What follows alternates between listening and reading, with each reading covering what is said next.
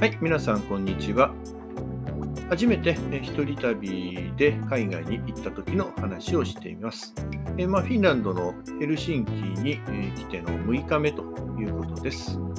えこの今回はマリメッコのアウトレットに行った時の話をしてみたいと思います。え前回は、え地下鉄に乗りまして、え郊外のアイティスというショッピングモールに行ったところまで話をしましたけども、えそこから引き続き地下鉄に乗りまして、えそこから2つ先の、えヘルトニエミという駅で降ります。で、えここで降りまして、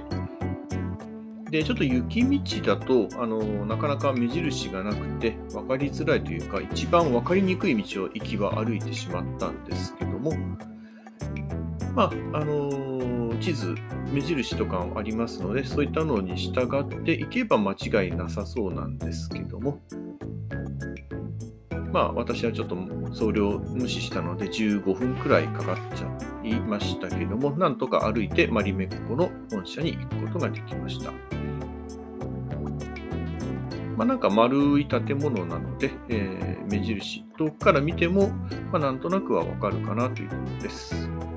と言いながらも入り口、まあ、その当時入った入り口というのは、まあ、ごくごく普通のオフィスの入り口みたいな感じのところです。まあ、これがまあ実はマリメッコの本社ということで、まあちょっと拍子抜けな感じではあったんですけど、まあ、中入ると雰囲気が一変して、もうマリメッコだらけという感じになります。多分、マリメッコを好きな方がいたら、えー一日、丸一日いるかもしれないぐらいな、えそんな中身です。まあ、中自体は、えアウトレットショップがまあ半分ぐらい占めてまして、であとは、ま、定価で売ってる、ま、ただ最新のアイテムが並んでる。で、あとは社員食堂のマリトリといったものがあります。でまあ、まず最初はアウトレットショップの中に入っていきます。で、まあ、ここで行けば、まあ、よくマリメッコといえば、いわゆるウニッコといういう呼ばれる柄ですね。あれが有名なんですけども、まあ、そういったものがたくまずたくさん目に入ってきます。で、まあ、洋服とかもワンピースとかそういったものもありますし、クッションカバーとかそういったものも見られます。で、あとは食器とかも、まあ、マグカップとかお皿とか、えーボールとか、まあ、ボールですね、そういったものがもうずらーっとたくさん並んでいますので、まあ、それにああのびっくりするような感じかなと思います。で、まあ、あのウニコ柄じゃなだけではなくて、えー他の柄、まあ、詳しいところよくわかんないんですけども、そういったものもえたくさん並んでいます。で、えーこちらの方は、まあ、本当に、まあ、まずキッチングッズですね。まあ本当にマグカップあたりが一番大きいかなと思いますけども、えそういったものを買えます。まあ多分日本との価格と比較すると、3分の2から4、3分の2から5分の3ぐらい、まあ、3割から4割ぐらいは安くなるんじゃなかろうかと思います。で、あ、そうか。私はこれで鍋つかみを確かえ家のお土産に買っていきました。まあ、一番、えーこの中で売れ行きがいいのがペーパーナプキンで、えこれは結構多めに買いました。まあ、一番ちっちゃい24センチサイズで約3ユーロぐらいというところです。まあ、これはアウトレットも同じ値段だったりするということです。まあ、これは、まあ、ペーパーナプキンについては、まあ、他のスーパーとかでも買えたりする場所もありました。で、えまあ、大きなものといきますと、えっ、と、ショルダーバッグかな。まあ、パディとかメトロとかそういったものも、えー結構山積みになって売られています。まあ、この辺りでいきますと、日本の定価の3分の1ぐらいの値段で売ってましたね。で、あとはまあショルダーバッグとか、そういったものも結構安く売っています。あとは、えー、と、ウォレットかな？ウォレットとかもありますし、あとは、なんだったかな？まあ結構、端切れみたいなものも大量に売っていますし、まあポストカードとかノートとか、そういったものも、えー、あります。で、まあ、子供さんには子供服みたいなのもあるので、こういうのを見ると、ついつい買ってしまうんじゃなかろうかなというふうに思います。で、まあ、あとは、やっぱ生地ですね。生地自体がもう反物のような感じでずらーっと並んでまして、で、これは本当に言えば、えそのメートル単位なのか、フィート単位なのかわかんないですけども、えそういう単位で、え売ってくれます。ですからもうこういうのを買まあ、ここで買って、で、日本で、ま服を作ったりとかいう人もいるんじゃなかろうかと思います。で、しかもここで買いますと、ともちろん免税というものが使えますので、え40度以上購入すれば免税が受けられるということで、まあ、大体10%から12、3%ぐらいは戻ってくるかと思います。まあ、もちろんあのパスポートの提示が必要なので、パスポートはま忘れずにということですけども、で、これを空港で手続きすると税金バックされるということなので、まあ、非常にありがたい感じです。で、えー、まあ一通り買い物を買い物とか、まあ、あと目の肥やしにした後に マリトリというレストランの方に行きました。えー、こちらの方は、えー、社員も使う社員食堂になって。まあ、それでビュッフェ形式の食堂になっています。で、えー、現在ですと13.4ユーロということで、平日、えー、営業しています。で、この中には、えー、ま、コース、えーと、メイン料理、あとスープとかパンとかサラダ、コーヒー、そういったものが、えー、全部込みになっています。で、日替わりでメニューは若干変わるようです。まあ本当に社員の方がずらっと並んで食事してたり、あと観光客の方も結構食事をしてましたので、ここでは日本人の方も多少見かけました。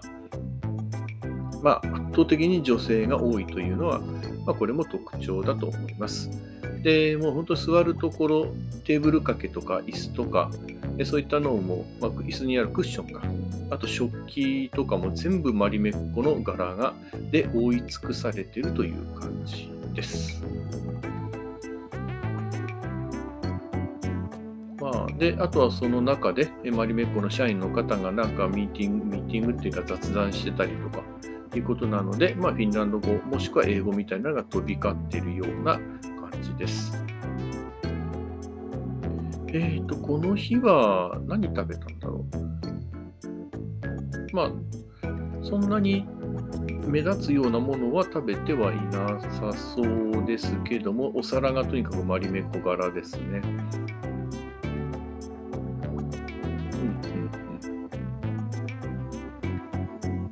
なんだろう。か、いろいろ、まあ、パン、え、ー、と、かぼちゃのスープやら、まあ、あとサラダ類が結構多く食べていました。まあ、多分この後何回かおかわりしてるんだろうなとは思いますけども。で、えー、それで満足をして、えー、ここを出ていきます。で、また地下鉄に乗って、えー、ヘルシンキ中央駅で、えー、先、まあ、朝預けました、えーと、スーツケースを回収しまして、で、えー、中央駅からまた列車に乗ってバンダ空港へ向かっていきます。このバンダ空港に行くのは、えー、右回り、左回りというルートがありますけど、どちらもだいたい30分くらいで着きます。もう行き先がエアポートと書いてあるので、まあ、間違えることはないでしょう。で、えー、チケットの方は確か駅のところでカードも使えたのかな？なんかそれで、購入をしました。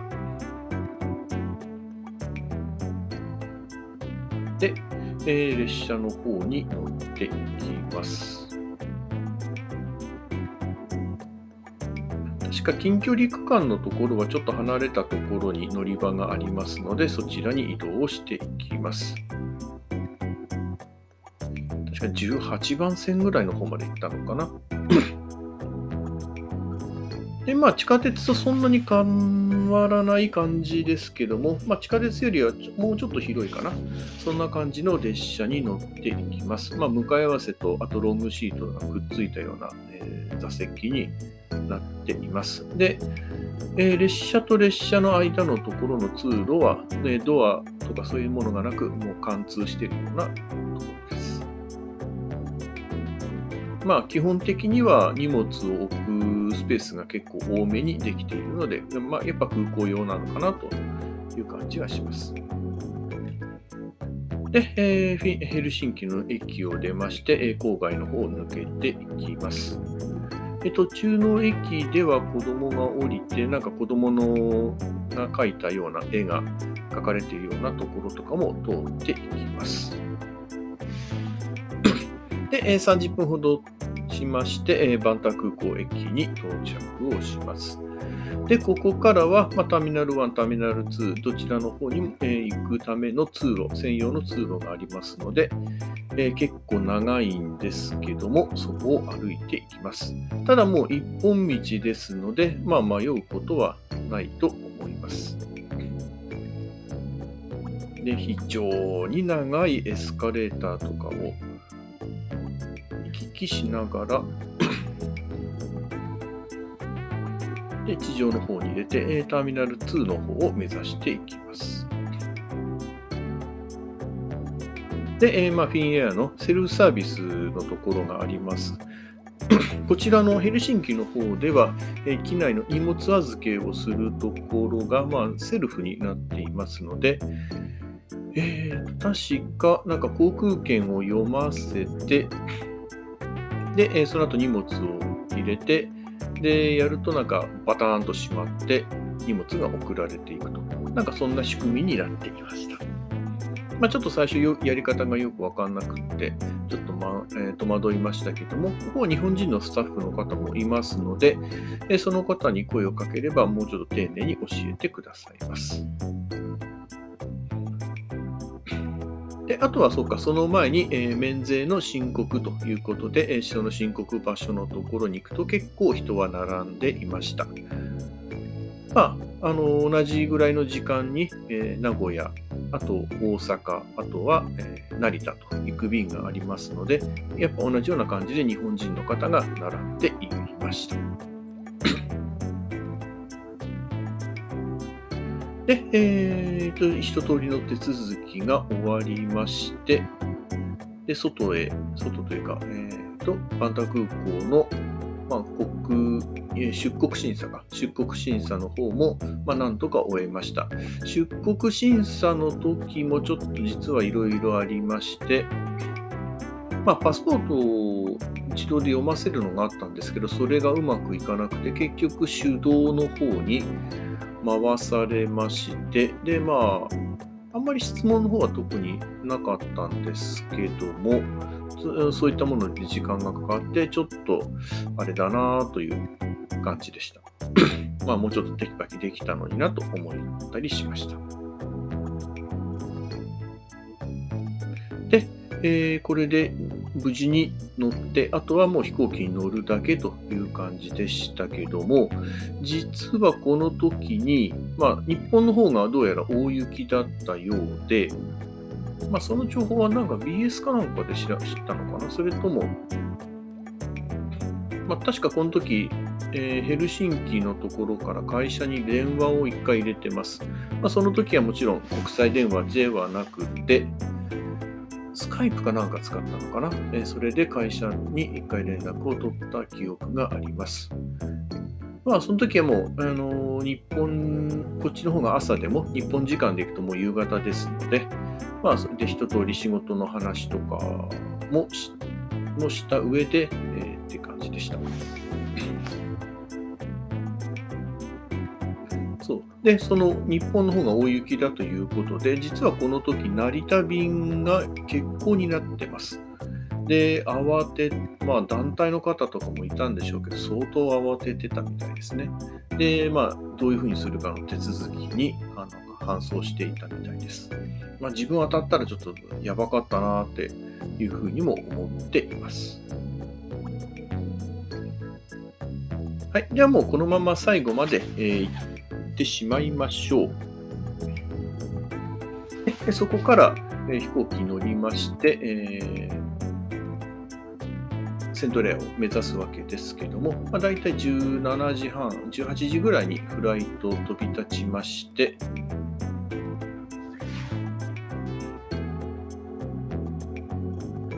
で、えー、しばらくすると食事が、まあ、夕食が出てきます。夕食はこの時は、れは、えー、ミートボールにキャロットに、これは何だろう。あ、グラタンかなんかかな？なんかそういった、そんな感じのものと、あとは後ろの方にはなんかそばですね。そばとつゆがありますので、これはまあ、ざるそばみたいな感じかな。そんなものの夕食をとりました。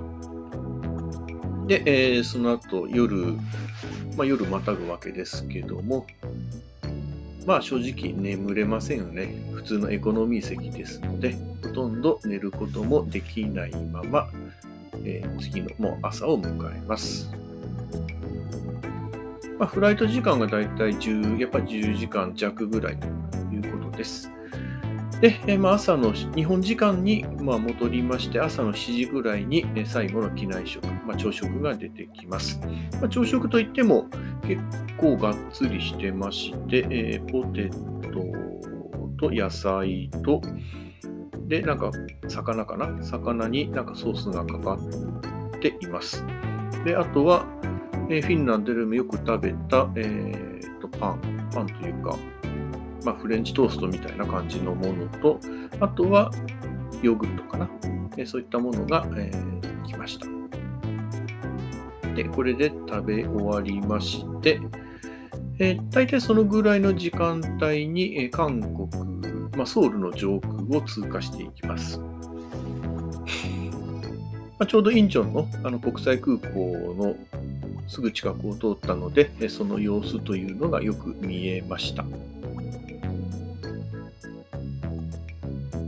で、もでそこからもうしばらくして、まあ、2時間ぐらいかな、ぐらい経って、それで、えー、セントレアに到着をして、で、ブアン無事に入国審査を終えて出てきたという感じです。で、まあ、出てきまして、まずは借りてたポケット Wi-Fi を返却をして、で、この時、辛かったのは帰る時に日本円がまあほとんどもう残ってなかったと。財布の中身かなりユーロで使っちゃいましたので、えー、残ってなくて、で、やむを得ず、えー、と、どうしたのかな？あ、クレジットカードでちょっとお金を引き出して、えー、帰ったという、そんな記憶があります。まあ、ちょっと最初出るときに、えー、全体の予算をもう少し多めに持っておけばよかったかなという、ちょっとそこのところは反省点でありました。で、え、まあ、当然帰ってきた日は時差ボケですので、まあ、疲れもめちゃくちゃありますので、え、そのまま翌朝まで爆睡、もう昼ぐ昼過ぎくらいからもう爆睡しまして、で、えー、で、これ次の日、実は会社に普通に行ってるという、まあ、なかなか鬼なスケジュールを組んでしまいました。という感じで、えー、まあ、無事に7日間の旅行を終えてきました。では、今回で、え、この話は終わりとしたいと思います。最後までお聴きくださりありがとうございました。